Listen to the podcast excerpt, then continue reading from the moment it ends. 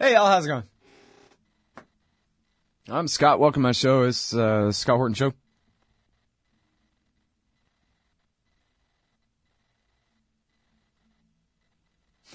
Did you guys see this, man? I guess from this morning, I hadn't seen the video, but I, I read the quote in a couple of places.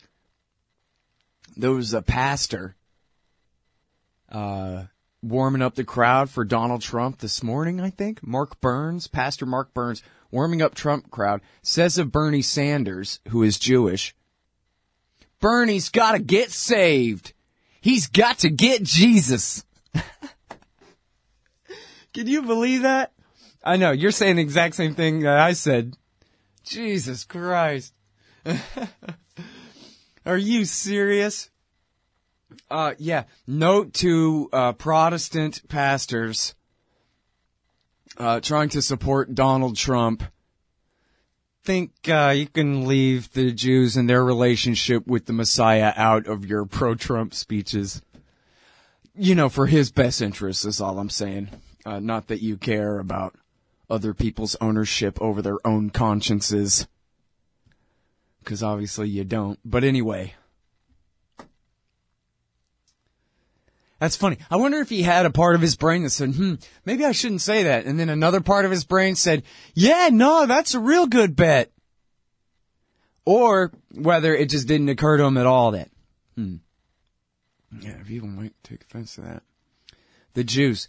They've heard of Jesus before, and, you know, they've made their decision, dude, to not agree with you.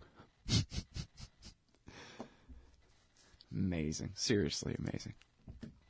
Um, but you know what? I mean, how much trouble is Trump going to get in for that? If somebody else has said it. I mean, I'm not saying like, oh, that's the end of his campaign now or anything, but just, isn't it kind of amazing?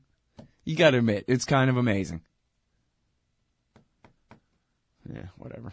Anyway, um, well, hell, speaking of politics, I saw a thing this morning that said uh, Sanders is doing better and better in some of these polls in the Midwest. And perception is everything. Tomorrow is a huge day.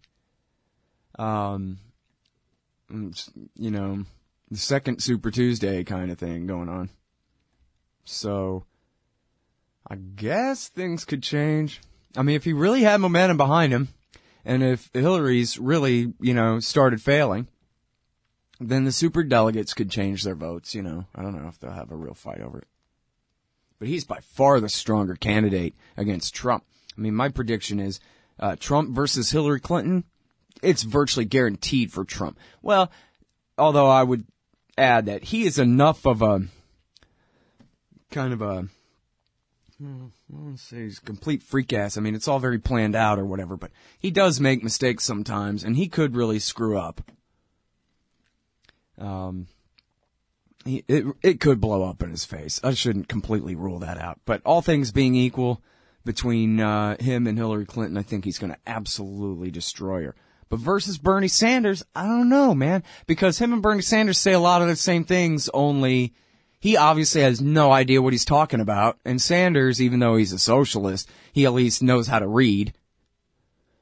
If you compare the way that they speak, when they're both denouncing, oh, the trade deals that send all our jobs to Mexico and China and all this kind of thing, Sanders sounds like he actually knows a little bit about it, whereas Trump sounds like he's decided that this is a good thing to say. Now, I don't know whether that'll really help Sanders or not. Maybe not. But I think the, the contrast between them is uh much better for the Democrats than with Hillary. Because, and see, here's here's the real reason why.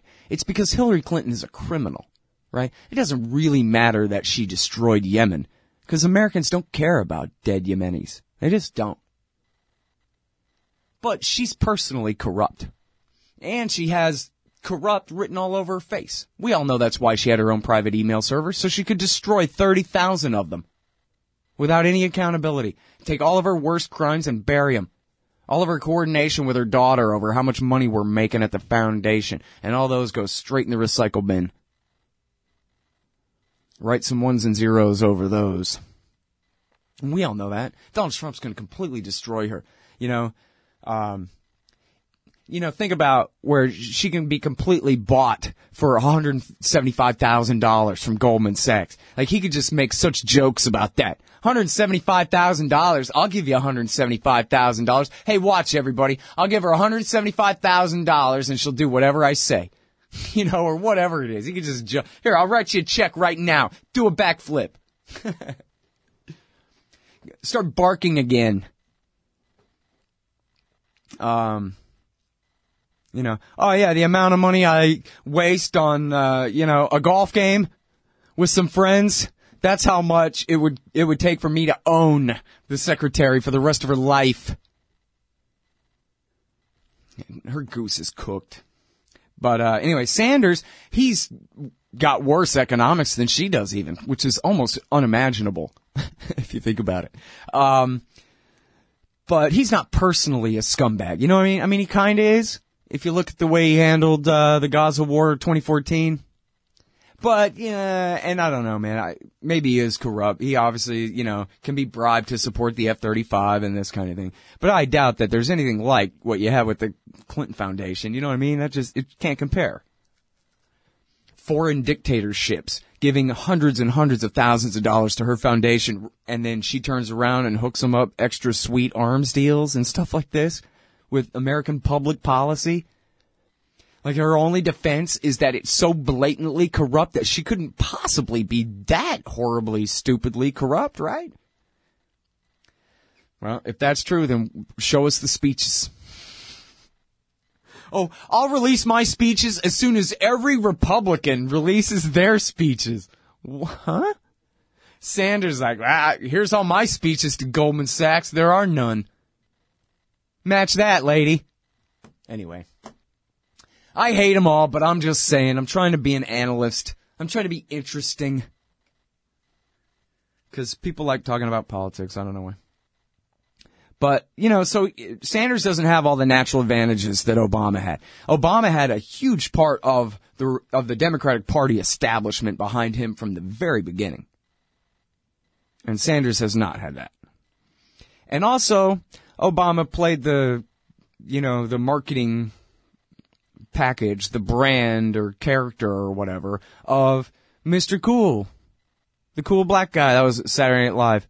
Um, had Hillary Clinton go, well, that wasn't fair because I was up against a cool black guy. But this time, you know, uh, you know what I mean? Just from a marketing point of view, he had that going for him. And plus, after George W. Bush, people were really looking for a Democrat. In fact, the fact that he had a Muslim-sounding name was even better. It was a, a way for the the Americans on the very surface, with their very surface understanding of things, to try to sort of apologize to the people of the world for re-electing George W. Bush. Swing back the other way kind of deal with Obama. So he had all this money, he had all this political support, and then he had the branding of cool black guy that Sanders just can't match. On the other hand, Sanders does have grumpy old Jewish grandpa who says apparently exactly what he means, you know, wags his finger at you and says, here's what they're doing to us, and that can be some pretty convincing shtick. You know, he's got the the quote-unquote authenticity thing going for him. So, that can count. And look at who he's up against. The worst candidate in the world. I mean, I'm watching a Hillary rally on C N N right now. I can't believe these people are excited for this woman. I mean, what is the matter with y'all's brain? What could you possibly find about her that appeals to you? Other than, her first woman president. Yeah, me and all eighty-five of my I Q points thought real hard about how that is the only priority. Other than that, what? Oh, not Trump. And that ain't gonna save you, though. It's like grabbing onto a lead life preserver, dude. Anyway. Alright, that's enough. No more politics for the rest of the show, I swear. I got uh, Grant Smith and Gareth Porter coming on, and we're going to talk about important news, wars, and your freedom, and that kind of deal. Hey, I'm Scott Horton here for M P V Engineering. This isn't for all of you, but for high-end contractors specializing in industrial construction and end users who own and operate industrial equipment, M P V offers licensed professional consulting on chemical and mechanical engineering for your projects. Tanks, pressure vessels, piping, heat exchangers, H V A C equipment, chemical reactors for oil companies or manufacturing facilities, as well as project management support and troubleshooting for those implementing designs. M P V will get your industrial project up and running. Head over to M P V engineering dot com. Hey, I'm Scott Horton here to tell you about this great new book by Michael Swanson, The War State. In The War State, Swanson examines how Presidents Truman, Eisenhower, and Kennedy both expanded and fought to limit the rise of the new national security state after World War Two. If this nation is ever to live up to its creed of liberty and prosperity for everyone, we are going to have to abolish the empire. Know your enemy. Get The War State by Michael Swanson. It's available at your local bookstore or at Amazon dot com in Kindle or in paperback. Just click the book in the right margin at Scott Horton dot org or the war state dot com. All right, guys, welcome back. I'm Scott Horton. It's my show, Scott Horton Show. I'm sitting here reading Gareth. I should be writing a blog entry. Today's show, Gareth and Grant. That's good enough. Y'all know who I mean. Um, yeah, man, so, um, I'm writing up a blog entry for the Stress Blog over at Scott Horton dot org. That's my site where I keep my stuff. And, um, you can join up the chat room there, man. I've got a good group of guys that hang out in the chat room every day during the show. It's at Scott Horton dot org slash chat. It'd be even better if you would join it up too, Scott Horton dot org slash chat. Or, uh, um, uh, it's an I R C free node chat if you have a freestanding chat type program. It's an I R C free node chat room. Hashtag Scott Horton Show. Hashtag Scott Horton Show. I'm also posting an update right now on Liberty dot me, where I do two internet type YouTube sort of T V show type things with, uh, Jeff Tucker and Jacob Hornberger. Liberty dot me.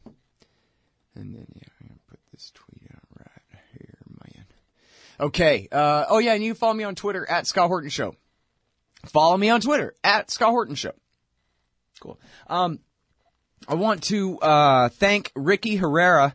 I don't know if he actually listens to my weekly sh- or my weekday show. I guess he probably doesn't. But he's uh, the current Sunday morning uh, board op at uh, K P F K. I, I believe he's not a quote-unquote producer. I think he's, you know, one of the new guys and is, you know, no offense, but, you know, merely a board op or something like that. But he totally hooked me up because my computer exploded. Literally, the the power supply blew out. It's like two months old. Power supply burnt out. Whole place, uh, well, this office still stinks like burning power supply. Could have started a fire and killed me. Anyway, um, I'm sorry I don't remember the brand name or I'd tell you which one to not buy. Was it Acronis? Was that the one? I, I forget now. Anyway, so bad power supply, broken computer, can't edit the show, can't send in my uh, Sunday show. So what happened was um, Ricky Herrera, my board op at K P F K, he heroically went and got the file, edited out all the commercials from the version that's uh, on the website right now, you know, the archive. And then he went ahead and did the introduction and everything, the intro and the outro uh, for me, live on the air. Introduced the show, Scott Horton, he's interviewing Dan Simpson. It was the Dan Simpson interview. And so thank you, Ricky, for doing that, man. That's far above and beyond what uh, you're supposed to do, what you have to do for your K P F K hosts on Sunday morning. So I really appreciate that, man. He could have just as easy let the the Buddhist hour play. Um, which, if you're into Buddhism, Alan Watt does the Buddhism show right before my show on Sunday mornings on K P F K, eight o'clock Pacific time. But anyway, so thank you very much, Ricky, for that. I appreciate that, dude. Very cool. All right. Uh, yes, I said that uh, Grant is coming up. Grant is having a huge conference about the Israel lobby and American foreign policy. It's coming up here with this weekend.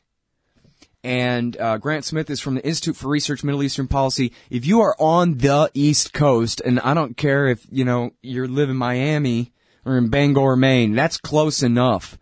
You need to get your ass to D C Go see these speeches and check out this conference. Uh, Grant Smith doing it again. And um, it's going to be great.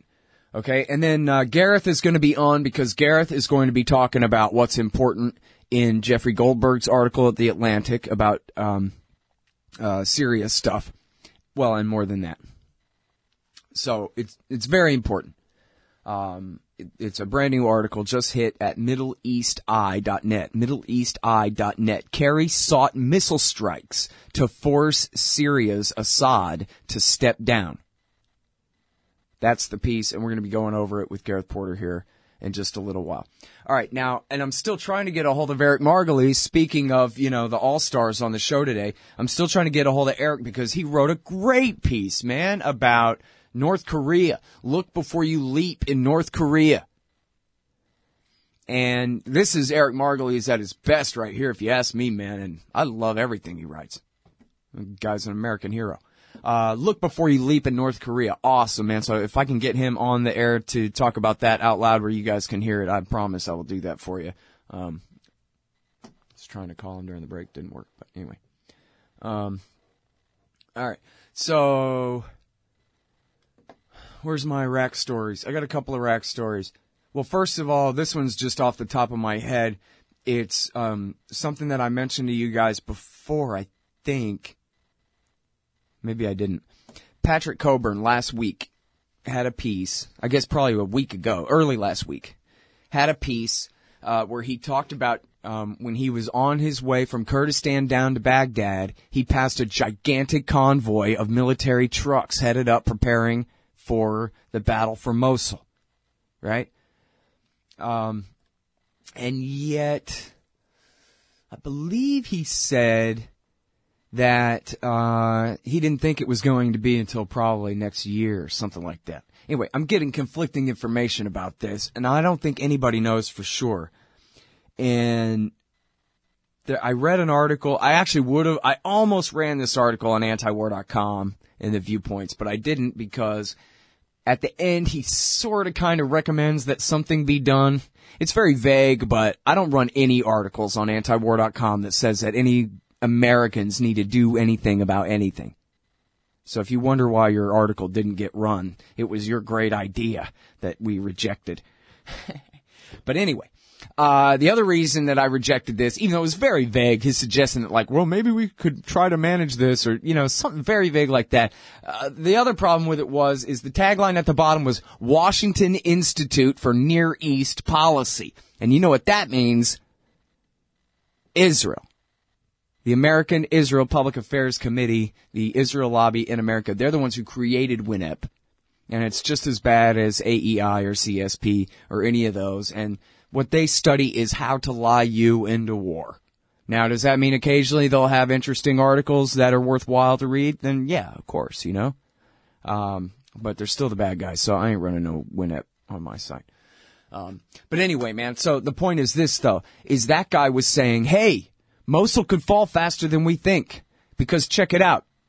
The Iraqi army has, I forgot, I think he said two divisions up there. Plus there are a ton of Ba'ath Brigade and other Shiite militias who are, you know, coalescing and organizing up north close to Mosul. Uh, I forgot how, how far away within, you know, twenty miles or fifty miles or something of Mosul.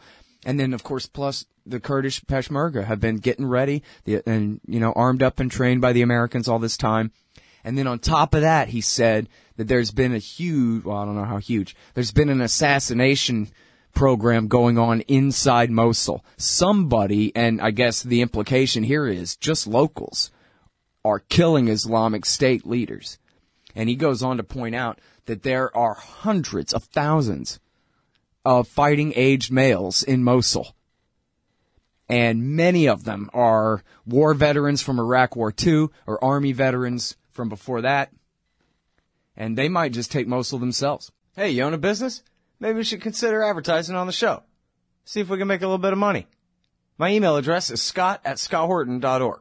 Hey, all Scott here. If you're like me, you need coffee. Lots of it. And you probably prefer Taste Good, too. Well, let me tell you about Darren's Coffee Company at Darren's Coffee dot com. Darren Marion is a natural entrepreneur who decided to leave his corporate job and strike out on his own, making great coffee. And Darren's Coffee is now delivering right to your door. Darren gets his beans direct from farmers around the world, all specialty, premium grade with no filler. Hey, the man just wants everyone to have a chance to taste this great coffee. Darren's Coffee dot com. Use promo code Scott and you get free shipping. Darren's Coffee dot com. All right, you guys, welcome back to the show. I'm Scott Horton. It's my show, The Scott Horton Show. First up on the show today, it's our friend Grant Smith from the Institute for Research Middle Eastern Policy. That's I R M E P, I R M E P, I R M E P dot org. And he's written a ton of books, I don't know, a dozen or something, about the criminal activities of the Israeli government and the Israeli lobby in the United States, including the theft of weapons-grade uranium and uh, all kinds of stuff. Divert is the latest book. And he has uh, helped to put on uh, two of these conferences, and this will be the third conference along these lines, anyway, at the National Press Club. It's Israel's Influence, Good or Bad for America. The first one was in twenty fourteen, and uh, this one is taking place this Friday, if I counted on my fingers correctly, March the eighteenth, uh, at the National Press Club in Washington, D C Welcome back to the show. How are you doing, Grant? I'm doing well. Thank you so much. And uh, you did count your hands and fingers right. It's Friday, and people need to get there early, eight o'clock preferably, not nine a.m. So it's going to be big. It's uh, probably, I think we've had double the people sign up that we have in previous years. So I know. Oh, really? Oh, yeah. Great. This is, this is taking off. Wow. And, uh, you know, it's been building steadily. The uh, Well, now, the, wait a minute. That one in twenty fourteen, was that yeah, not yeah. the biggest room at the National Press Club? It's the biggest room, but, you know, they had... Oh, they had a balcony, though, right? They have balconies, yeah. Exactly. You're going to need that balcony, buddy, I'm here to tell you, because that place was packed. Yeah, well, it's going to be packed again. We're not probably going to be able to keep one section walled off for lunch. They'll have to serve those outside. But, you know, this is going to be the most amazing event on this subject that's ever been held. And I just, I'm so excited about it because... the number of students, journalists, uh, concerned citizens, people who don't know anything about these topics, the number of people coming and the diversity that we see in that ticket, uh, registration is just amazing. And the, uh, unlike other events where some of the, some of the speakers had to go early, but we have asked every single one of them to hang around and be part of the conference and talk to people. And some of them are even uh, running little tables and exhibitions in the adjacent room, which is the second biggest room they have at the National Press Club. So if you really want to meet these people, these amazing speakers we have, you need to go and stream this event from your eyes, ears, and hands into your brain uh, and be a part of this historic event. Awesome. All right. So, well, go on. You've got until... forty-two. So okay. Just keep telling them about it. Yeah. Okay. So we're opening up the exhibition hall and registration at eight a.m. in the National Press Club, and there'll be some welcoming remarks and housekeeping. But then we launch right into panel one at nine a.m., which is Israel's Influence on Congress and Government Agencies. Uh, I'll be kicking off uh, with a historical review and review of some really interesting polling data. Well, let's talk all about that in the second segment. About give us a little preview of your talk. Yeah, yeah. But okay. Go ahead with the rest uh, for now. Okay, so then we've got Doctor Roger Mattson, uh, former uh, executive at the Nuclear Regulatory Commission and an ongoing industry consultant, who is uh, presenting his findings uh, from his new book. Uh, about the diversion of weapons-grade uranium from the United States. This is something he has been studying for decades and was involved in aspects of the investigation when it first started in the mid-seventies. Uh, so he will be also available later, uh, signing uh, his new book, as will Professor Kirk Beattie, who has uh, written an extensive study on Congress and how it shapes Middle East policy, um, and particularly the role of the American Israel Public Affairs Committee His analysis is unique because he has interviewed more than one hundred fifty staffers on the Hill who have said some incredible things about which bodies are present and not in the war of ideas on Capitol Hill, and just how influential uh, AIPAC is uh, in the minds of the uh, members of Congress. And so we then go on to an important keynote presentation by a columnist at Haaretz, Gideon Levy, who has come in to talk about what politicians, members of Congress, and media elites who are constantly visiting Israel on the dime of an AIPAC cutout organization, junkets that continue to go on, more than a thousand so far, uh, what they're being told as opposed to what's really happening on the ground and what harm that overall special relationship may be doing to the United States. Uh, this is uh, an extremely important journalist who's coming from Israel to give this presentation. Uh, and again, like all other speakers, he's going to be available for media interviews, interacting with people, uh, book signings, et cetera, et cetera. So then we go into morning break, exhibition hall. Our second major panel is Israel's influence on U S foreign policy. Uh, it's being moderated by Dale Sprasansky, who's an editor at Washington Report on Middle East Affairs, which is also the co-sponsor, along with the American Educational Trust. So Colonel Lawrence Wilkerson is kicking off that panel. This is Secretary of State Colin Powell's former chief of staff. And he's not going to be talking about, you know, I don't know, minor things. He's diving deeply into how Israel's influence over the U S has affected America's strategic approach to the Middle East, and I can't think of a more timely topic than that. Uh, Jim Loeb is coming on to give us a history and overview of American neoconservatives. Their Yay, ro- Jim! Yeah, their role in promoting the two thousand three invasion of Iraq and how Israel affects their thinking. And then there'll be a, a drum roll and fireworks to go off as Justin Raimondo. Wait, thinks- wait, wait. Let me yeah. say about Jim real quick. Yeah. For people who don't know, Jim Loeb has been writing about the neoconservatives since the nineteen seventies. He knows everything about every single one of them. He's the world's greatest expert on their movement. And and I mean, not the, oh, people who agree with them are all neocons, but I mean, you know, the actual seventy-five actual neocons in the world. He Absolutely. has got their ass. Sorry, and you know, ahead. And you know who doesn't know anything about him? Current college students and people who are maybe just coming into foreign policy and international relations right now. They don't know who the neoconservatives are. And uh, other than Jim Loeb and certain other parts of the media, you hardly hear anything about them anymore, although they're still very active. Oh, the Scott Horton Show also does some reporting on them. But uh, there's certainly another luminary at antiwar dot com, Justin Raimondo. He'll be the anchor of that panel. And he'll be talking all about Israel and foreign policy issues in the presidential campaign, whether unconditional support for Israel has finally become a political issue, and whether Americans will ever have, uh, or at least in this election cycle, any sort of choice at the voting booth be- between these two big schools of thought, neoconservatism and pro-Israel Middle East doctrine.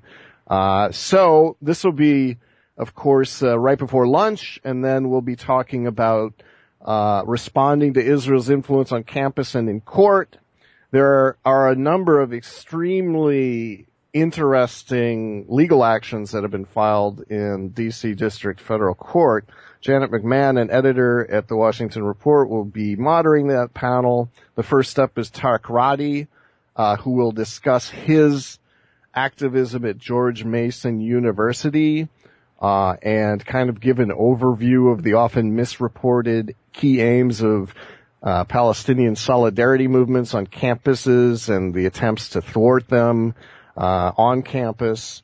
Maria LaHood, who's a lawyer at the Center for Constitutional Rights, will be there talking about concerted attempts to silence criticism of Israel in the U S, in particular looking at a, a plaintiff she defended, Stephen Salita, Um, and the case of Olympia Co-op and other attacks on speech that uh, are occurring right now, including some legislative attempts to ban uh, various parts of this movement. Susan yeah, I mean, this is a huge issue right now. It uh, is. It's, it's the free speech rights of Palestinians in America yeah, and B D S and all this stuff. I'm sorry to stop you, but uh we got to take this break. We'll be right back, everybody, with Grant Smith. He's telling us all about his awesome conference this Friday in D C Hey, y'all, Scott Horton here for Wall Street Window dot com. Mike Swanson knows his stuff. He made a killing running his own hedge fund and always gets out of the stock market before the government-generated bubbles pop, which is, by the way, what he's doing right now, selling all his stocks and betting on gold and commodities.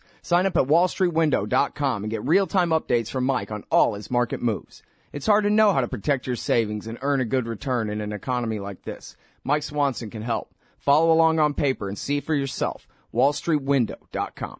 Hey, y'all, Scott Horton here for Liberty dot me, the great libertarian social network. They've got all the social media bells and whistles. Plus, you get your own publishing site, and there are classes, shows, books, and resources of all kinds. And I host two shows on Liberty dot me. Eye on the Empire with Liberty dot me's Chief Liberty Officer Jeffrey Tucker every other Tuesday, and The Future of Freedom with F F F founder and president Jacob Hornberger every Thursday night, both at eight Eastern. When you sign up, add me as a friend on there, Scott Horton dot Liberty dot me. Be free.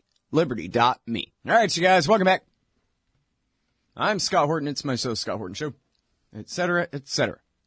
I'm talking with Grant Smith because the Institute for Research Middle Eastern Policy is putting on a thing this Friday with uh, the Washington, uh, I always say it wrong, Wermia, the Middle East Report thingamajig. They're putting on this deal, Israel's Influence, Good or Bad for America. It's at the National Press Club in Washington, D C, It costs eighty bucks, and you get lunch and many speeches and panel discussions with uh, the very best that uh, Grant could have possibly picked to come and uh, present their case here. Um, Israel's Influence, Good or Bad for America. It's this Friday in Washington, D C at the Washington at the uh, National Press Club. Get there early, eight o'clock in the morning, um, or you know, come later if you like sleeping in. But anyway, show up.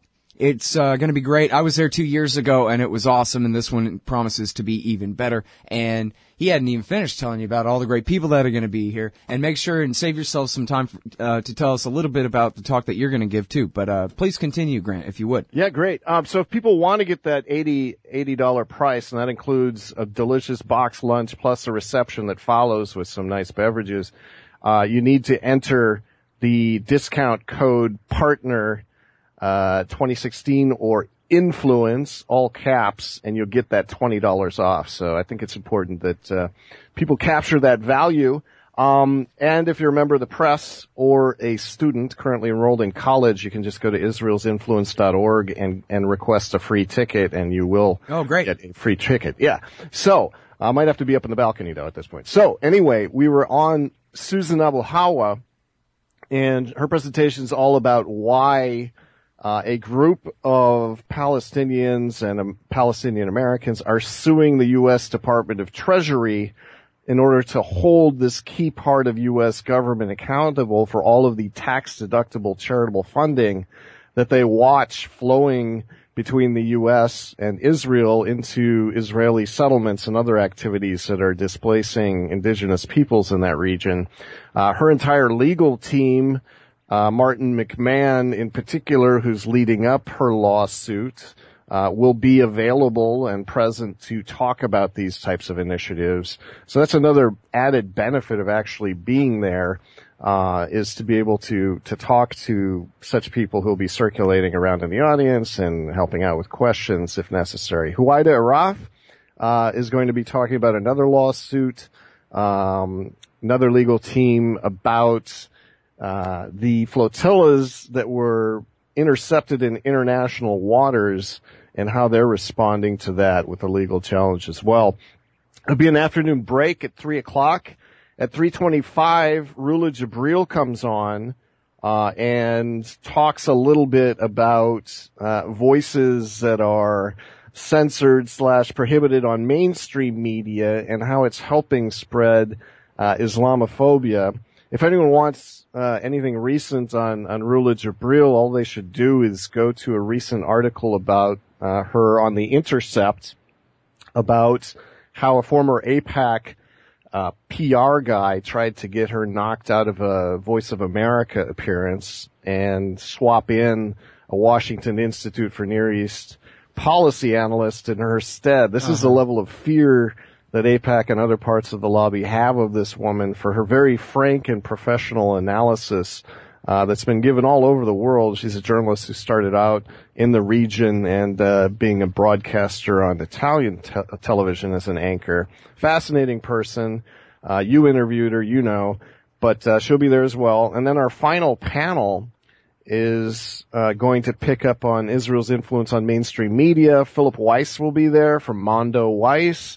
I know you've had him on your show many times. He's going to be giving a an analysis of whether mainstream media of Israel-Palestine is getting better, getting worse, some of both. Uh, from his unique perch, he probably writes four or five articles about that topic, analyzing mainstream coverage every single month. So that's going to be fascinating. And then finally, the producer of Valentino's Ghost, Why We Hate Arabs, which is a documentary that answers questions about why both media and government perpetuate storylines that create loathing among many Americans of Arabs, Muslims, and Islam. Uh, there'll be a special screening of that starting at eight o'clock uh, and running up until we begin this program. But she will be kicking off uh, a discussion at the end as well with fourteen minutes of clips carefully selected from that. Uh, that should create a very interesting and dynamic final question and answer period. So that hey, you know, yeah, last year uh, it wasn't her; it was somebody else on on somewhat the same subject. It was right when I tuned in on the live stream. Was right when they were wrapping up. I think I saw about five minutes of it. But the point being, yeah. all the spin, all the anti-Muslim and anti-Arab spin in Hollywood movies, going back for decades. Yeah, it's uh that would have been Jack Shaheen, mm-hmm. uh, perhaps. Uh, he also showed clips from his documentary, right? Um, which was kind of a, a similar topic. It was cultural stereotypes, and he also showed clips uh from his his documentary. So yeah, it's I think it's I think it it never stops being timely. Uh yeah, definitely powerful stuff, very educational stuff. I mean, I think Absolutely. any any of us could have guessed about that, but it's something else when you actually see a real presentation from somebody who did the work, you know? Right. It's the homework that counts. Yeah. And these people have all they're all experts in their own right on one or other aspect that can be put together into a conference about Israel's influence. Of course, a lot of the influence is from lobbying organizations here acting on Israel's behalf. Uh, but it, the overall theme, I think, organizes and summarizes quite well the expertise of every single one of these panelists. Right. All right. Now, and did you say something about live streaming earlier? Because I, I live in Texas something. and I'm not going to be able to skate all the way there. Yeah, for those of you who can't come and stream it again from your eyes and ears to your brain, you could, you can. What you need to watch out for Uh, are at the conference red website announcements, Israel's influ, excuse me, Israel's influence dot org, mm-hmm. uh, earmep dot org, W R M E A dot org, the Washington Report, the co-sponsor. Uh, watch out for upcoming announcements of video streams so that if you can't make it, if you can't come and, and be part of this, mm-hmm. uh, that you can at least capture that, uh, from your desktop. And so. People can follow earmep on Twitter as well, correct? Right. You can follow I R M E P on Twitter. We'll certainly put out any announcements. Uh, Israel's Israel Influence with no S on Twitter. Uh, it'll also be tweeted from there. And again, the main website is israels influence dot org. Exactly. Mm-hmm. Exactly. So. All right. Now, and tell uh, us a little bit about your topic too. Again, we're well, talking to everybody about for, for people tuning in late. This Friday, the eighteenth. National Press Club, Washington, D C, all day, awesome conference on the Israel lobby in the U S, et cetera, et cetera. I'm sorry, go ahead. Yeah, sure. Well, my topic is really about, uh, you know, this this whole concept that Benjamin Netanyahu has when he was talking to West Bank settlers in two thousand one. Um, what is it? Why does Benjamin Netanyahu think the America is something you can easily move, which is his view of America?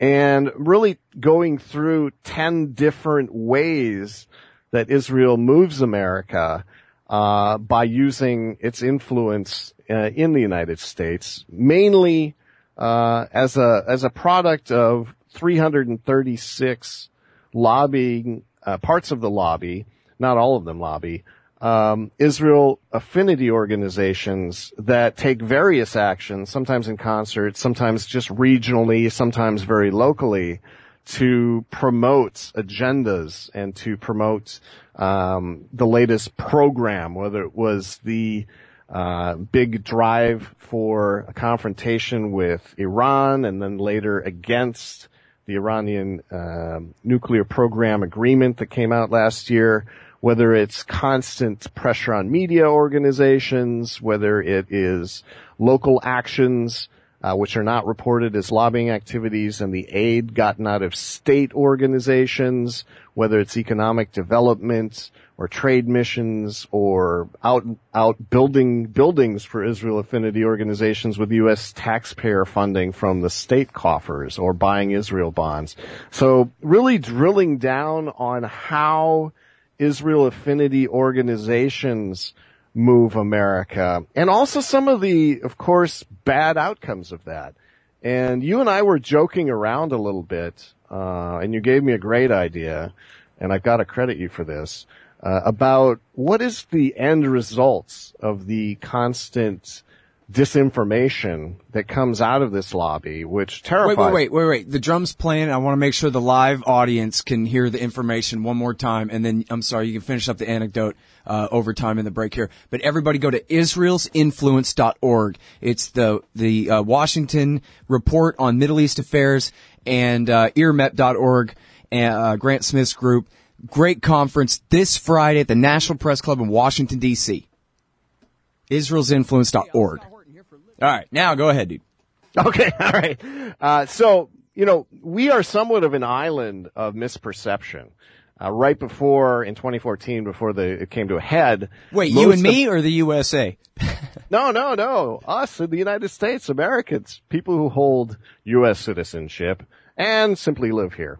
Um, so... Uh, you gave me an idea. Do we have time for this? How much more time do we have? Oh, we got six minutes now. Go oh, six minutes. We're over six time minutes. Into the break. So, I mean, I got to call Gareth in, in five minutes or whatever, but you can go ahead. All right. Okay. Well, I mean, you asked me. You said, Grant, do you think, do you think Americans even know who occupies who? And that I thought was a very poignant question. And so I did four different polls using Google Consumer Research. And I found out if you ask a Canadian whether Israelis occupy Palestinian land or Palestinians occupy Israeli land, the majority, some fifty-one percent, think that the Israelis occupy Palestinian territory. If you take that question across the pond to the U K and ask the Brits, fifty-seven point seven percent think that Israelis occupy Palestinian territory. If you go down south to Mexico and say, ¿Cuál de las siguientes crees que sea cierto? And ask them the same question, you find out that fifty-five percent of Mexicans, the majority in all of these countries, think Israelis occupy Palestinian territory. Only in the United States, an island of misperception in the northern hemisphere, uh, do you find forty-eight point two percent think that the Palestinians occupy Israeli land, and that is the majority, or rather the majority of Americans. When you ask them the most fundamental question driving conflict right now, they think the situation is opposite of what it actually is. And this is, I think, uh, a statistically significant red warning flag. How can you possibly conduct policy when every single American has this conception that not only is the United States in grave danger, but we have this ally on the other side uh, of the Atlantic that is similarly valued, looking out for us, uh, a victim of these issues and not uh, not the aggressor? You know, how can we possibly have good policies when so many Americans believe things that are fundamentally uh, flawed and misinformed? Misinformation, basically. Yeah. Um, this and so, is really amazing. forty-nine point two to thirty-nine point eight, it says here. Yeah, and absolutely. So, just... it, I mean, it, it, I think it's, I think it's illuminating. This is obviously not the kind of poll that Gallup is going to take. This is not the kind of thing that is going to be reported uh, by establishment media. But I mean, it's embarrassing, frankly.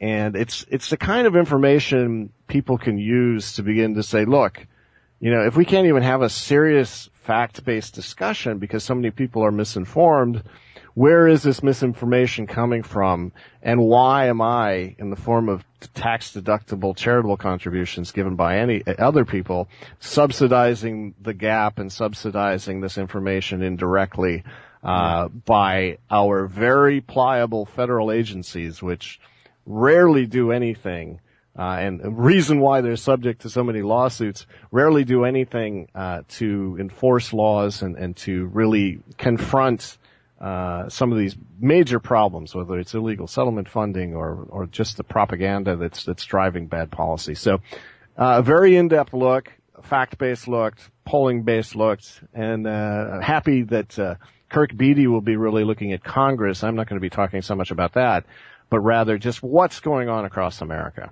Yeah. Well, you know, I got to say, too, here that I'm so disappointed in the Canadians. I mean, fifty-one to thirty-four, I guess, is pretty good, but fifty-one?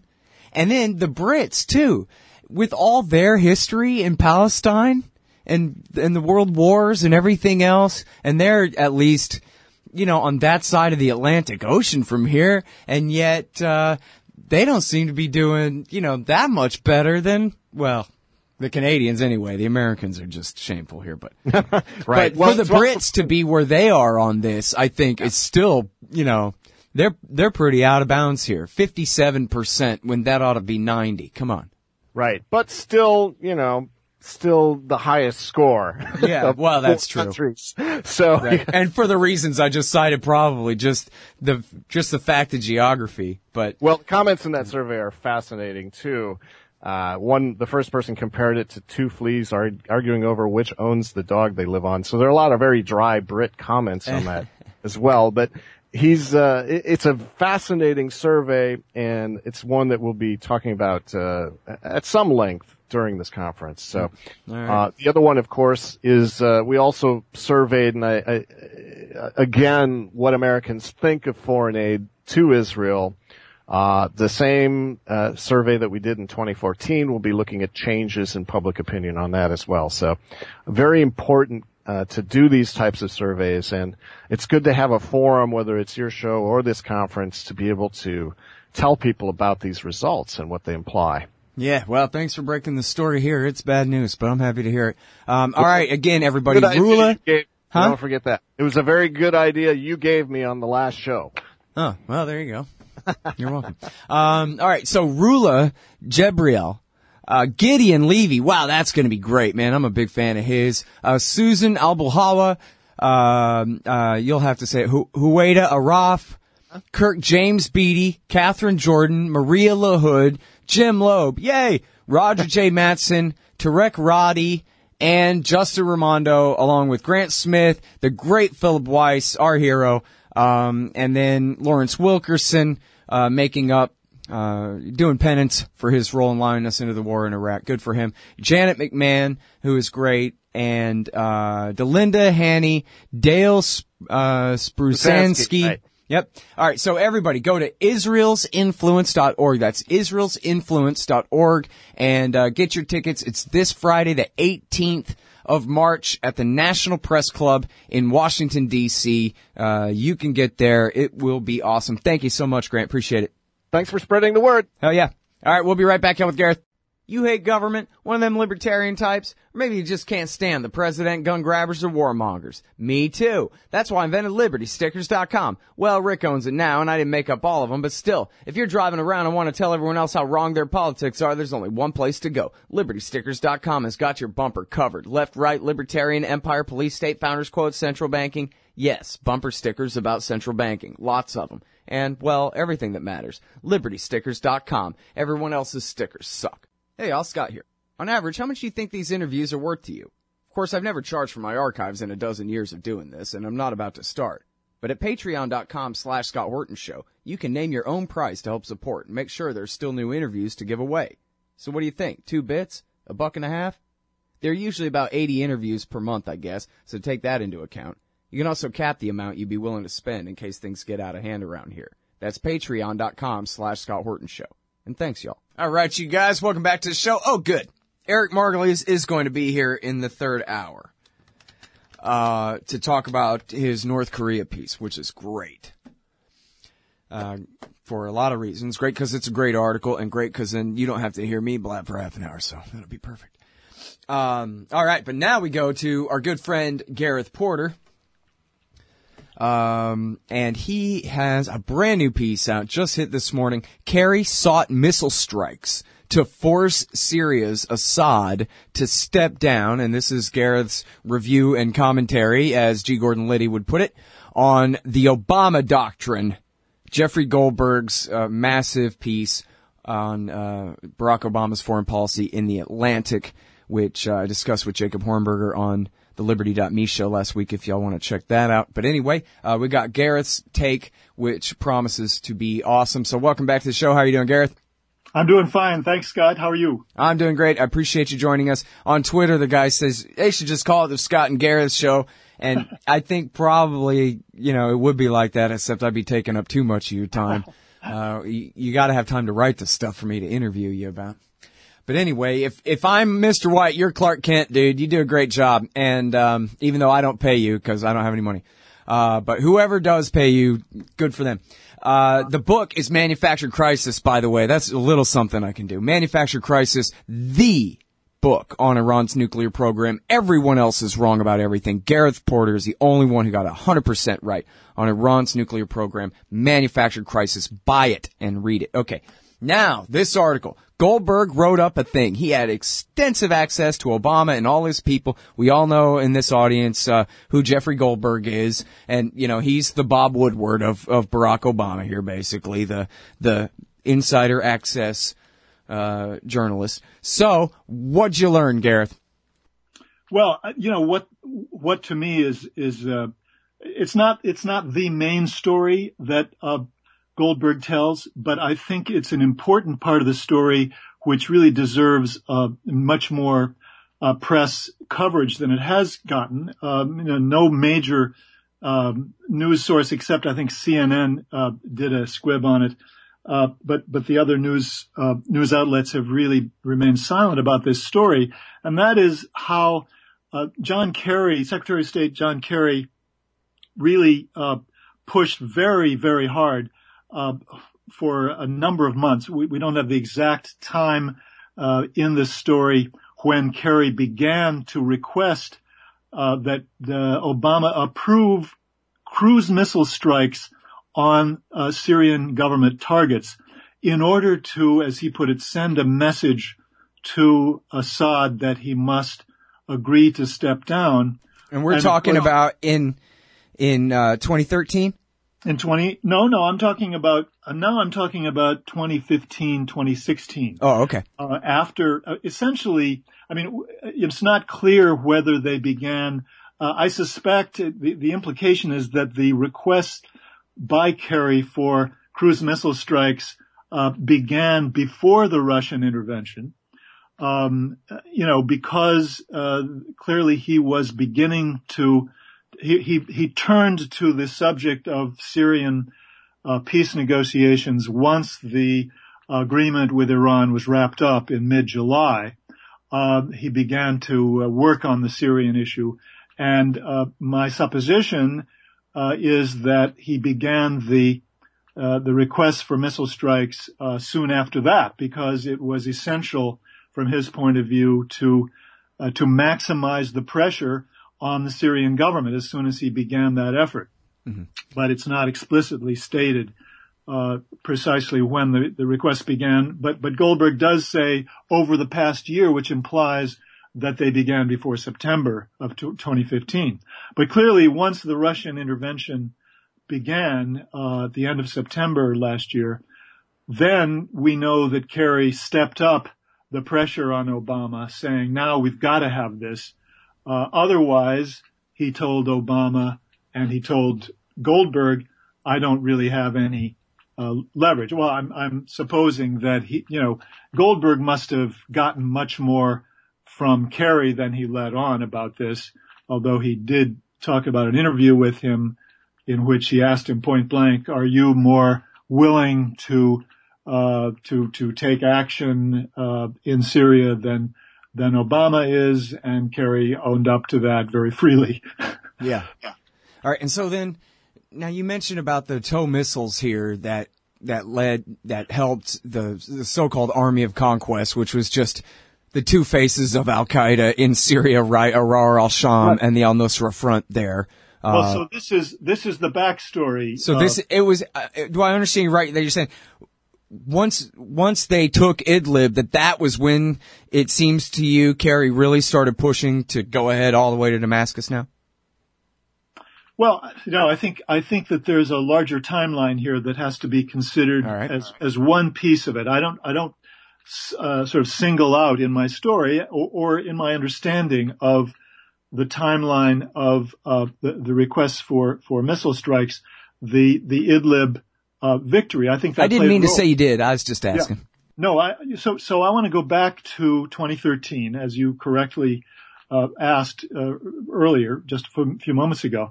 Um, the role that, that Kerry played in twenty thirteen is crucial to understanding what happened in regard to the Obama administration's policy in Syria. And it's now much clearer, I think.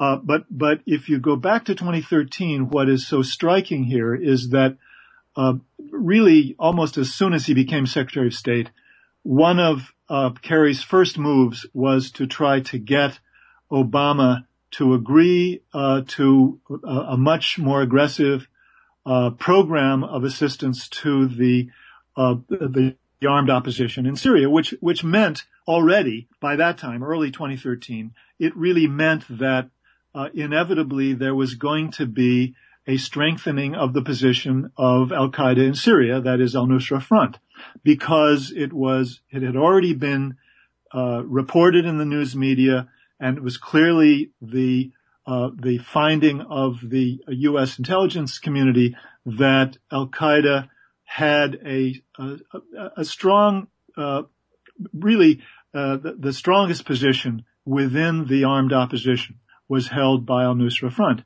Uh, they did so in collaboration, close collaboration with Arar al-Sham. The two of them played a, domin- a, a dominating role in the armed opposition. So, uh, you know, the the uh, uh, the national security team uh, in general and John Kerry in particular knew that in pressing for a much more aggressive program of uh, military assistance to the opposition, they were going to be strengthening the position of al-Nusra Front and Arar al-Sham.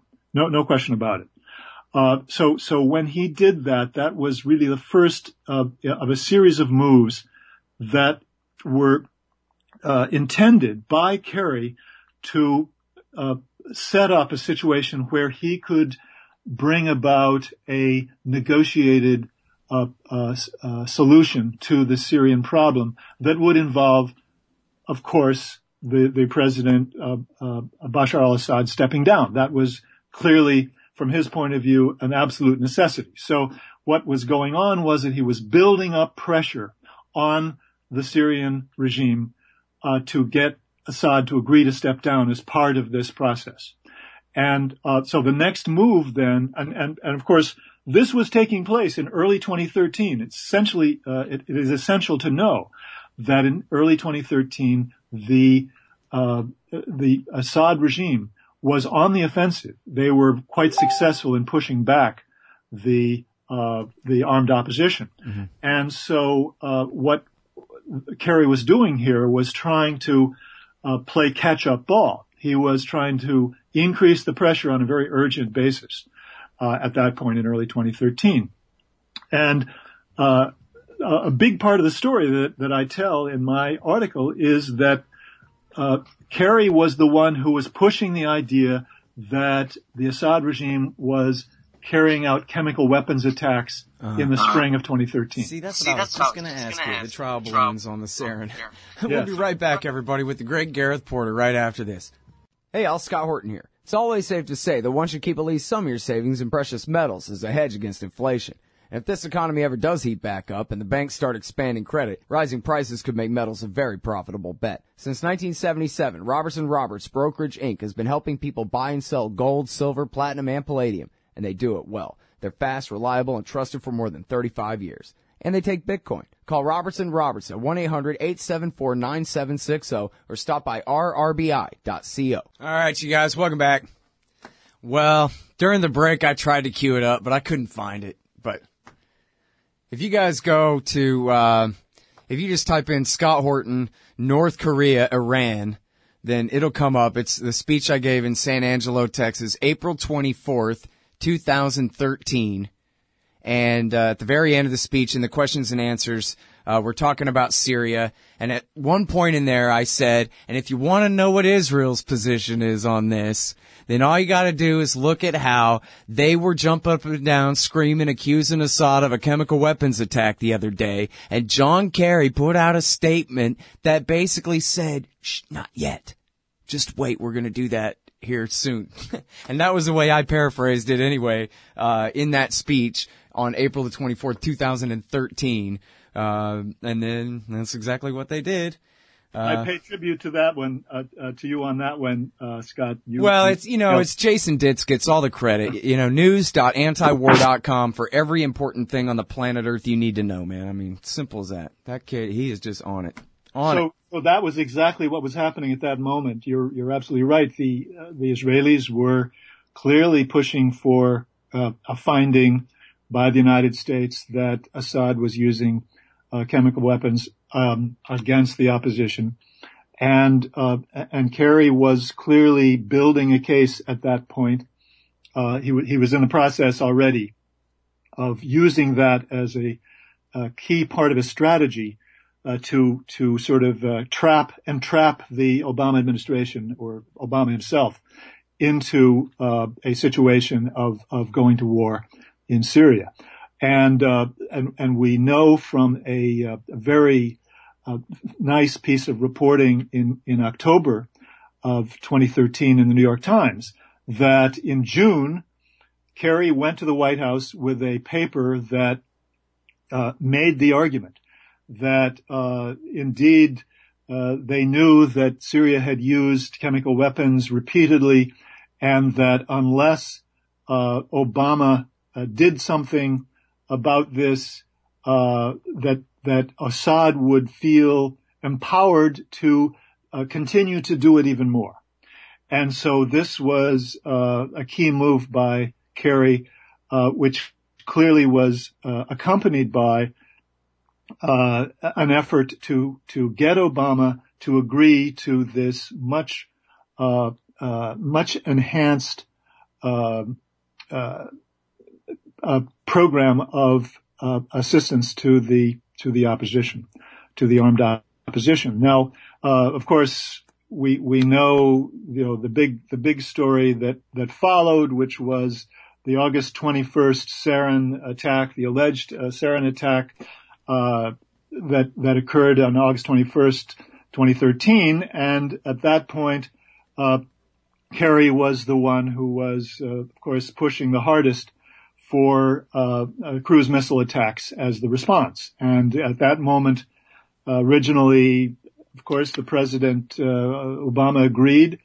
uh to to do so, and then he changed his mind. And we now know that one crucial factor in his thinking at that moment was that uh the Director of National Intelligence, James Clapper, came to him personally uh out of the blue, unexpectedly, and told him that, in fact, the intelligence on the alleged sarin attack by Assad was not a slam dunk, quote unquote. Now, when when Clapper says it's not a slam dunk against the background of his uh, of, of the, the former C I A director George Tenet claiming that it was a slam dunk on right. Iraq, you know something's up. Well, and of course, Clapper was the head of the National Reconnaissance Office at the time and got Iraq completely wrong and well, exactly. hid behind that, oh, well, Saddam must have sent it all to Syria with Putin's help and all that crap back then. That's who Clapper right. is. And, and so so that makes it, I mean, I don't know how much Obama understood about that at that moment. I I, I can't comment on that. But right. and, and by the way, this is in the new, uh, we haven't known this until this only just came out in the right. same Goldberg piece here. Exactly. That exactly. Clapper, again, this is how important this is. Clapper went to the president and said, oh, I can't vouch for the intelligence here, boss. Done.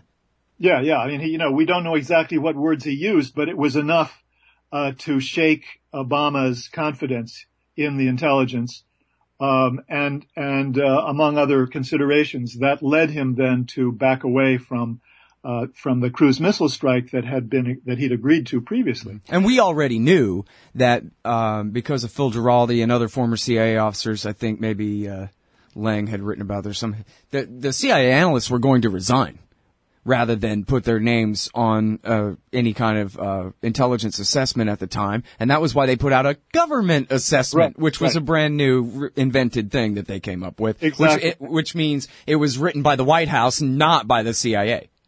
Right. And Clapper clearly was playing a political role here in, you know, in giving them some kind of statement that they could use Uh, you know, that, that D N I was on board with this. Mm-hmm. Uh, but, but at the same time, he was clearly worried about, uh, the fact that, that his, his reputation was going to be at stake on this. So anyway, that, that was a key, a key element in the decision not to go to war. Right. Um, and, right. and the way he phrased it was, I just got effed over on this. It was all uh-huh. about poor little John Kerry. A bunch of people were going to have their lives exploded apart, and it was going to reflect badly on him for getting right. too far exactly. out ahead of the president. It's, it's all about his ambition to get a Nobel Peace Prize uh for for a combination of Iran and Syria. That was clearly what was on his mind. Yeah, but we look, gotta start this war so I can get my medal.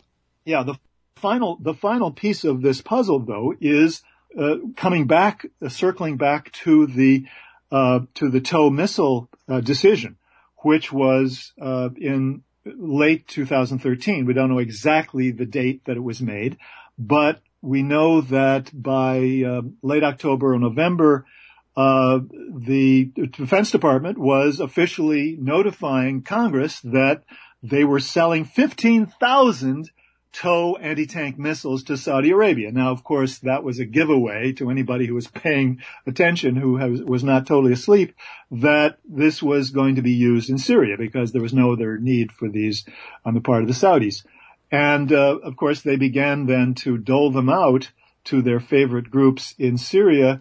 And again, uh, clearly the, the Obama administration and John Kerry in particular knew that they were going to be strengthening the uh the al-Nusra Front, Ahrar al-Sham-led coalition or or command, particularly in Idlib, uh for a uh for a uh a a major offensive to push back uh the the Assad regime. So so this was going to be a uh aimed at a game a game-changing uh balance of of power in in Syria militarily. Um, and this was, uh, this was an extremely risky decision that Obama went along with. I'm quite convinced. Again, this is uh, implied in uh-huh. the, in the timeline. He went along with this because, of course, he was on the defensive politically because he didn't go to war by agreeing to the missile strikes. Right. Right. Well, yeah, this really um, helps enhance the understanding of, of what they were doing and how, how much worse they made it while, you know, in a in a Kerryite effort to make it better by escalating to try to force a, a solution they didn't get. All they got was the escalation and not the solution. Exactly. Yeah. They and, and you know what? I mean, this reminds me very much of the encounter that John F. Kennedy had with his national security bureaucracy. It was, of course, a different cast of characters, but it's the same The same storyline, that he was under terrific pressure from key national security officials. In that case, it was McNamara and McGeorge Bundy who were leading the charge, trying to get him to agree in, in nineteen sixty-one to put uh, combat troops into South Vietnam. And uh, he knew it was wrong. He he he uh, did not agree to it, but then he agreed to let them send uh, several thousand advisors, quote unquote, to South Vietnam. And it was the beginning of the kind advisors of advisors, meaning Rangers mostly, right? Well, no, it was actually it was a combination of special forces and uh, uh, you know uh, ground troop advisors, and uh, more importantly, most importantly, Air Force uh, pilots actually, you know, who were f- flying combat missions uh, in the guise of being advisors uh, in these two-seater planes. I see. Yeah. Hey, did you know? Um, oh, check it out. I mean, we're in the break anyway, but I, this, this just came to my mind. It was uh, former Ambassador Dan Simpson. Do you know him or know of him? I know of him, yes. Okay, so he writes for the Pittsburgh something or other. He was right. really great on the show last week about Afghanistan, and then he started oh. going off extemporaneously about Yemen and all kinds of things. And I'm not exactly sure his phrase here, uh, whether he knew it or he was – I think he said he had heard this, not just he was guessing, that there were American co-pilots in the Saudi jets bombing Yemen. Not just refueling them, but even, you know, oh, white boys that. flying in the back seats of those F fifteens. That's interesting. I mean, he, he seemed to know something inside about it. I mean, that he was, uh, he was applying that. It'd be, it'd be worth going back to listen to again, yeah. I think, now that I think of it. But, yeah, he had heard it before somewhere. Uh, I, I should ask Giraldi that. He probably would have heard that. Well, that would be a huge story if it's true. Yeah. Obviously. Yeah, absolutely. And, and, I was uh, even joking in my um in my book proposal that I did. I made the joke that it's even reported that the Americans are holding the Saudi pilots' tiny little hands all the way to the targets. And then apparently, like, no, I really had that right. They're sitting in the back seat, maybe. All right. Well, we'll see. I mean, they're oh, doing... I gotta go, man. I'm sorry, I'm late. I gotta get Margulies on the line here. Thanks, Gareth. You're great, dude. I appreciate it. Y'all, that is the uh, heroic Gareth Porter. What would we do without Gareth Porter? Am I right? Seriously. Kerry sought missile strikes to force Syria's Assad to step down. Sigh, in parentheses there at the end. Middle East Eye dot net. Middle East Eye dot net. And the book, of course, is Manufactured Crisis. Buy it and read it, please. Oh, Margulies in a second. Hey, y'all, Scott Horton here to tell you about this great new ebook by longtime Future Freedom author Scott McPherson. Freedom and Security, the Second Amendment and the Right to Keep and Bear Arms. This is the definitive principled case in favor of gun rights and against gun control.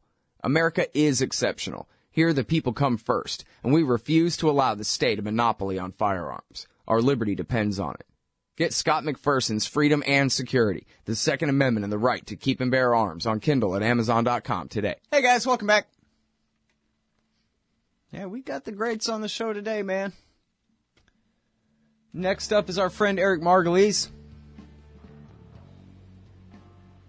He's the author of War at the Top of the World and American Raj, Liberation or Domination.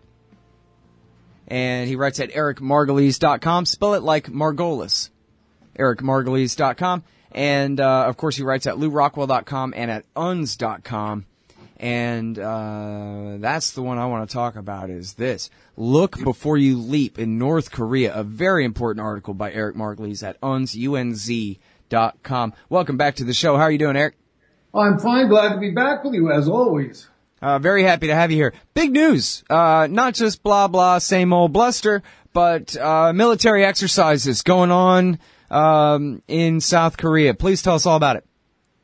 Well, uh, right now, uh, there are fifteen thousand, maybe twenty thousand U S troops, most of whom are based in South Korea, and uh, three hundred thousand South Korean Army and Air Force personnel, Navy personnel, uh, staging war games. Uh, but these war games are right on the border, right next to North Korea. Uh, there are amphibious landings, air assaults, all kinds of stuff. Uh, all clearly aimed at mimicking a U S-South Korean invasion of North Korea. This happens every t- every year.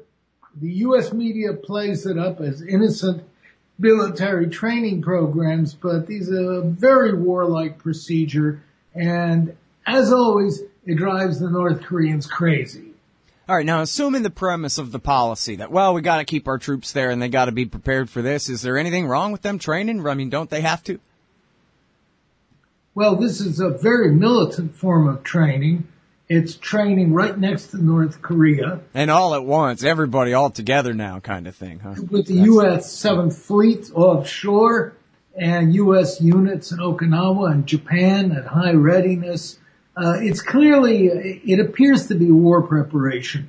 Now, I have to remember that in nineteen seventy-three, when the Egyptian army managed to cross the Suez Canal and drive through Israeli fortifications, uh, defending the Sinai, they did it because they kept doing these military maneuvers, and they bring the troops right up to the border, and then the Egyptians would withdraw. And they did it so many times that the Israelis said, ah, it's just another exercise. Well, one day it wasn't. It was an actual invasion that caught the Israelis flat-footed. Mm. So in other words, certainly from the North Korean point of view, this is not just another, you know, something. This is, they are getting ready. I remember reading, I guess it would have been Woodward's book, The Commanders, about the first Gulf War and the Panama War, where he talked about that too, where it was, they changed the exercises and then, and guess what? I mean, they train, they changed them to the exact maneuvers they would be doing in a couple of months when they invade the country they're based in. That's right. And the uh, North Koreans uh, have, there's been so much uh, vituperation against them, uh, so many attacks, regime change calls, all this kind of stuff, and the Republicans fulminating that uh, Kim, uh, baby Kim, uh, Kim Jong-un, uh, has got to feel increasingly nervous. He's, he's surrounded by hostile military forces. There are at any time a good, a good twenty uh, plots going on to overthrow his government, most of them staged by the South Koreans and the U S. Uh, China has gotten increasingly irritated with uh, Kim, and Kim is under, you know, uh, domestic pressures to uh, keep his people under control and also to prevent a palace coup. So there's a lot of tension. He must be very nervous. Yeah, so you say the C I A's uh, got operations, or who's trying to overthrow him with American backing inside the oh, North well, there, the, do you know? The, the C I A, but I, I mean, twenty at any given time. I immediately thought, well, you mean inside the military of the Communist Party, but you're talking about people working for the U S of the South? Uh, that's right. Most of this activity is done by the South Korean intelligence agency, uh, which is very, very hard line. Very right wing, uh, and, uh, is, is way ahead of the rest of South Korea in its animosity towards uh, North Korea. So, uh, the plot, I mean, uh, twenty plots going on, spies, agencies, defectors, this kind of thing. Yeah. Uh, always pl- pressure. Mm. Well, um, so now, uh, oh man, I just had a great question and then completely uh, escaped my brain there. Um, well, I guess, so let's talk about their nukes until I think of what my great question was going to be.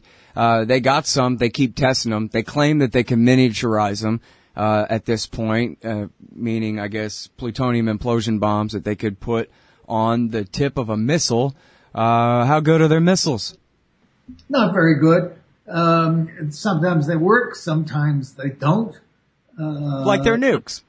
Like they're no, ours, ours in the U S are no great shakes either. They, they sometimes misfire. But by and large, uh, the North, uh, North Korea's missile force is primitive. They're all sort of, uh, jumped up uh, Scud missiles. Uh, many are liquid fueled, hence very vulnerable. They have to be fueled on the launching pads. And, uh, the North Koreans would be very, very reluctant to fire any number of these missiles, even with nuclear warheads, because it might not work. And they will certainly invite uh, the vaporization of North Korea by U S forces. Yeah. You know, I uh, realized why I forgot my question before. It's because it wasn't a great one. It was completely stupid. I was going to say, yeah, but haven't you ever heard of Munich? These people only understand one thing, force. And so what are you suggesting we do, you coward? Negotiate? Well, that's the standard neocon response. But uh, the point uh, of the matter is that North Korea has for decades sought recognition by the United States. It's sought a non-aggression pact. Please stop trying to overthrow us. Please stop your crushing an economic embargo of North Korea and your attempts to destabilize and subvert the country. Uh, this is what North Korea is asking for. The U S will not give this and uh, keeps t- turning the screws on North Korea. And the South Koreans are divided. Half of the South Koreans, who are primarily South Korean Christians, uh, are uh, very, very anti-North Korean. They don't want any, any deals with them. The other half, the more Buddhist South Koreans, uh, uh, favor some kind of reunification with North Korea and an ending of these tensions. And when, you know, when I go to Korea, uh, the, the panic and the animosity is at a much lower level than it is in the United States, where Fox News is beating the war drums. Mm-hmm. Yeah, well, it's it's uh, interesting because you could see how, okay, well, the Navy and the Air Force and the Army, for that matter, these guys like being useful. They like having a mission, and, and they don't want it to go away. And yet now that George W. Bush successfully pushed North Korea out of the Non-Proliferation Treaty and their Safeguards Agreement, and they've gone ahead and made nuclear weapons, for America to continue this posture like we're India and Pakistan at this point, where now they can lord vision over us, too, or at least over our South Korean allies. And Seoul is right there near the D M Z, by the way, everybody who doesn't have a map in front of them or know about it. Uh, Seoul, I mean, maybe they'd have to drive their nuke there in a flatbed truck, but they might be able to get it there. It ain't too far. Um, and so it just seems crazy that they would continue the old brinksmanship when now it's the new mutually assured destruction era, you know what I mean? But nothing seems to have changed on this side. Well, no, because keeping uh, the the demons in uh, North Korea uh, front and center, very important for U S foreign policy, because uh, what justifies the the formidable American military presence in South Korea, uh, twenty-eight thousand troops and air bases, naval bases in the region, American forces in Okinawa and in Guam, and American bases and forces in Japan, uh, all areas occupied at the end of World War Two. Mm-hmm. So how does America justify keeping them there? Well, the North Korean threats, right. That's why. All right, so, more Eric Margulies in one sec, y'all. Hey, I'll check out the audiobook of Lou Rockwell's Fascism versus Capitalism, narrated by me, Scott Horton, at audible dot com. It's a great collection of his essays and speeches on the important tradition of liberty. From medieval history to the Ron Paul Revolution, Rockwell blasts our status enemies, profiles our greatest libertarian heroes, and prescribes the path forward in the battle against Leviathan. Fascism versus Capitalism by Lou Rockwell for audiobook. Find it at Audible, Amazon, iTunes, or just click in the right margin of my website at scott horton dot org. All right, you guys. Welcome back. I'm Scott Horton. It's my show, The Scott Horton Show. I'm talking with the great Eric Margulies. That's funny. Right now, Eric, on C N N, they got a reporter in with the moderate rebels, and yet she's dressed, you know, not quite in a burqa, but she sure is dressed like she's under the rule of the Islamic State. I wouldn't, I didn't think it was like that in Damascus right now, but uh, apparently in moderate rebel-held Syria, ISIS dress rules apply for the women. Uh, anyway, little off topic. Uh, at the uh, at the break there, uh, you were explaining, because I was saying it doesn't make sense, man, when they got nukes now because it's all George W. Bush's fault, that, hey, okay, so we got to back off a little bit, and we got to recognize the reality that, you know, tough talk is tough talk, but fission is fission. And so, come on, let's be adults about this. And you're saying no, because the empire needs an excuse to exist in this in the Pacific. And so, I mean, China is a pretty good boogeyman, but North Korea is a great one, too, and especially for the bogus missile defense. You didn't say that, but I'm calling it bogus. You mentioned the missile defense in here. That's a huge interest uh in terms of money stolen out of the Treasury every year, et cetera, like that. And it, there's just too much vested interest in keeping the North Koreans as an, an as an official enemy on the, I guess, western coast of America's lake, the Pacific Ocean. Is that right? That's right, Scott. We're, uh, we, the U S, we're running out of enemies. And, uh, I mean, big enemies. Uh, we need, uh, we need some sizable ones to justify our increases in military spending. And, you know, uh, rushing new military systems into North, North Asia is great because uh, the Chinese are screaming like crazy, and we can always cite the threat of North Korea that justifies sending in more weapons. And the latest American proposal uh to put in the THAAD, T H A A D, high-altitude anti-missile system into South Korea is really uh full of water, because uh this system was designed to intercept intercontinental ballistic missiles. Uh North, and it's so supposedly to protect South Korea, but, uh, but North Korea is only thirty-five, forty miles away. They don't need long-range missiles to attack South Korea. Uh, and uh, the missile system implanted in South Korea with its radars is too close uh, to North Korea. Anyway, it, what it's really designed for is to begin building a system against the Chinese. The Chinese know this very well mm-hmm. and in high dudgeon over this. Right.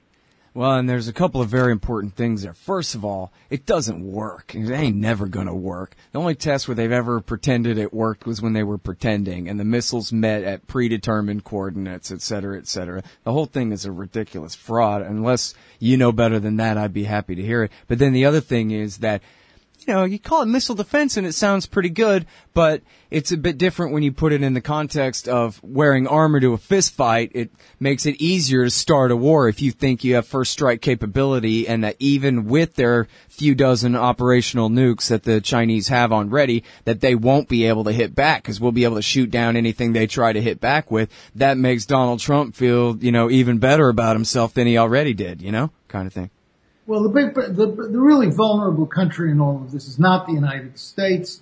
Uh, the North Koreans really don't have the capability of seriously attacking. Oh, I was talking about China.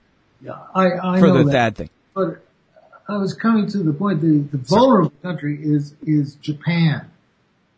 Uh, Japan is completely naked to threats of attack by nuclear missiles, nuclear armed missiles, and the Japanese have got to do something to put up a, a workable missile defense system. It doesn't have to be Star Wars, but it's something closer to what the Israelis have developed, and their system appears so far to work well, though we haven't seen it tried against intermediate-range ballistic missiles. Uh, Japan needs something. Right now, it has to rely entirely on the United States for uh, limits of missile defense. Yeah. Well, and, yeah, extremely limited for the price anyway. I don't know. Um, all right, now, so um, I guess I want to uh, ask you also about what you said about the North Koreans' willingness to negotiate. And just from a devil's advocate position, I want to make sure that I heard you right, that it isn't just that you think that, come on, man, they'll negotiate. We have all this power, and they don't, and they sure could use an opening and some recognition here. It's not that. You're saying you know for a fact that, no, really, historically, they have been very willing to officially end the Korean War, and they've said all they want is, well, like Kennedy gave the Cubans, a promise to not overthrow them. Yeah, they want respect, and they want this, this non-aggression. Huh. So this isn't a, this isn't a supposition of yours. This is the real history. This is real history. And, you know, uh, we were, as you mentioned, uh, somewhat close to this goal during the uh, Bush, administra- Bush administration uh, when serious talks got underway. But what happened was that the neocons who infested the whole Bush government thwarted uh, the North Korean uh, talks and antagonized the North Koreans to the point where they started having a tantrum again.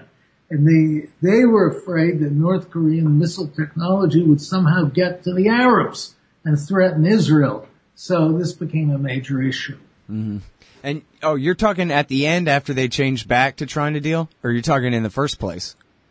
Uh, in, uh, in both places. Uh, the deal started and then they backed off on it. Yeah.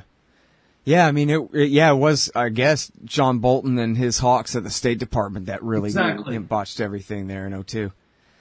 Yep, and and I think any telling of that story, even if uh, one presumes the existence of the uranium enrichment program, which I don't think there's any evidence that they had anything like that up and going at that point. They had bought some junk from A Q COM, but that doesn't mean that they had had it up and running at that point. But even if they had, they still could have negotiated. I mean, the Bush administration, and you may be right that it, it got out of his control and Rice's control, whoever, but they really forced the North Koreans out of the deal that Uh, the Clinton administration had made, like a kick to the chest. I mean, they just did not have to do it. And it, and it only made sense if they knew for a fact that they were going to go ahead and go to war against North Korea next year anyway or something like that. But that wasn't a safe bet. So all they did was basically hand them a dozen nukes, Eric. Well, they, they probably could have stopped it, but they didn't. And, uh, They know that the North Koreans are never going to use these nukes except in extremis. that's if we, in the event of an American or South Korean attack on North Korea, that the North Koreans might, as a last resort, uh, start using their nukes. Uh, other than that, they're not about to start firing nukes at, at North America, as some silly American generals have claimed, uh, because, you know, two or three nukes, big deal. They, they may manage to wipe out, uh, uh, you know, San Diego, but at the same time, North Korea is going to be wiped off the map by American nuclear retaliation. Yeah, that's American military math. You know what? We might lose San Diego, but, you know, other than that, it'll be fine. Uh, it must be fun to think that way, you know? I've seen Doctor Strangelove, but, um, in fact, I just read a thing the other day where they said that a lot of the craziest phrases in there, that uh, Kubrick had taken that stuff out of Albert Wolstetter and the, the other nuclear warfare theorists, and he didn't even need to write the humorous lines. He just had to have them say this stuff word for word in deadpan, you know? That's right. You know, and interestingly, we never got the same kind of rabid craziness from the Soviets. I don't recall any Soviet theorists or writers who were, uh, you know, con- happily contemplating Uh, nuclear warfare at different levels. The, uh, the Soviets were horrified by this, but uh, we in the United States entertained this view, and this kind of strategic craziness continues to our day. Yeah. Well, you know, I guess my guess is that the average American must think it's kind of a mystery why, I mean, if they know, and I think probably most people have heard, right, or many people have heard, that we don't have a real end to the Korean War, that we're still still technically at war with a mere ceasefire agreement here. And I guess because we're the Americans, the assumption's got to be it's because of the North Koreans and whatever their problem is. But I think that would be, you know, the real bottom line of this interview is, as you're explaining, is it really doesn't have to be this way at all. Any president, Republican, Democrat, whoever, could go right over there and get this worked out in in pretty much a moment's notice. Is that what you're saying, Eric? Yes, I am. I think the North Koreans would be thrilled to be finally made kosher and whole and, and invited to Washington and, uh, you know, let's let's bury the hatchet. Yeah, but ask Gaddafi. You know what comes next. The stab in the back. You're better off our enemy or else we're going to get you. Good point. You're right on target. All right. That's the heroic Eric Margulies, everybody. eric margulies dot com and U N S dot com. Thanks, Eric. Cheers, Scott.